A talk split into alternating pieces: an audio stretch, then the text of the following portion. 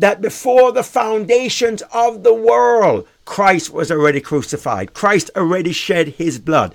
That, my friend, is a truth that can never be changed. And you can fight it and you can try and work science to it and medical and this and that and all those things are okay and physics and quantum physics.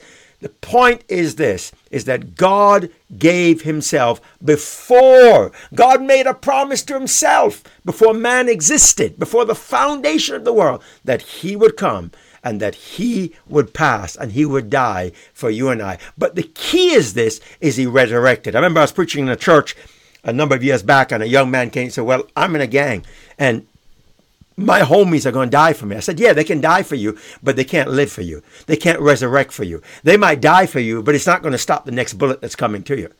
That you might, they might have taken them out, but it's a domino principle. You're next. And that's for anybody. So only God can die for us where we never have to die again eternally.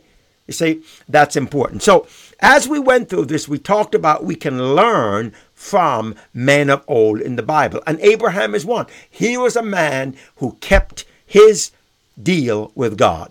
Took his son up the hill, up Mount Moriah, and went to crucify him. Basically, that's what he went to do. But God stopped him, and God held him to it and said, Hey, don't do it because now I'm going to give my son, I'm going to give him I'm going to give him as the sacrifice in place of your son. You won't have to kill your son. But unfortunately, one day I'll have to allow my son to die. I'll have to allow his enemies to kill him.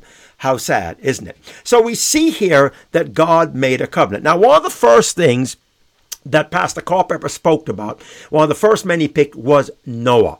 And I'm looking here at a scripture, and he says this in Genesis 6 2 2. He says, Noah did according to all that God commanded him that he did. Genesis 6 and 22. Noah did according to all that God commanded him that he did. He did all, according to all. In other words, the, everything that God basically told Noah, Noah did it. Now that's powerful. Noah followed. Noah did it. And God said in his word that so Noah had a covenant and God had a covenant with Noah, but Noah did all. You know, eh, we can learn this from Noah, men. We can learn that Noah is the one, okay, that fulfilled many things by doing what God called him to do.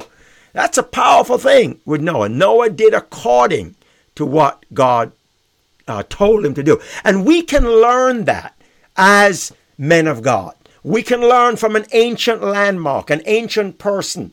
We can learn that, that Noah did according to what God said. I like what, and I had some notes here. I like what Pastor Arthur was talking about. If you just join us, we're talking about ancient men, how we can learn from men of the Bible. They're not history.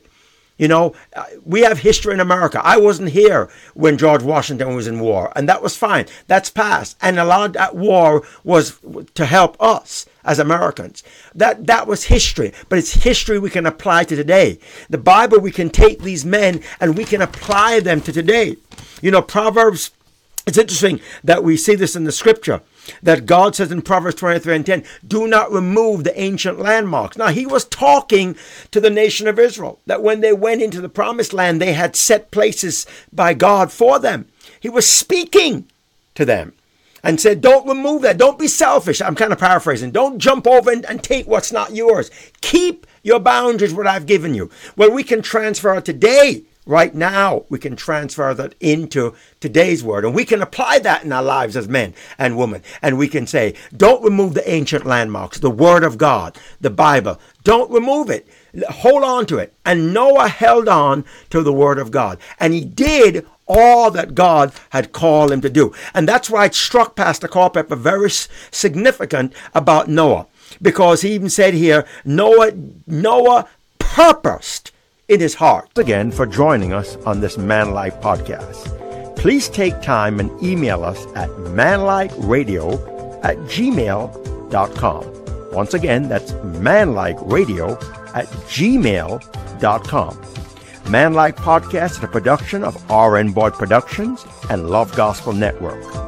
Please seek a qualified professional in the area you need immediate help.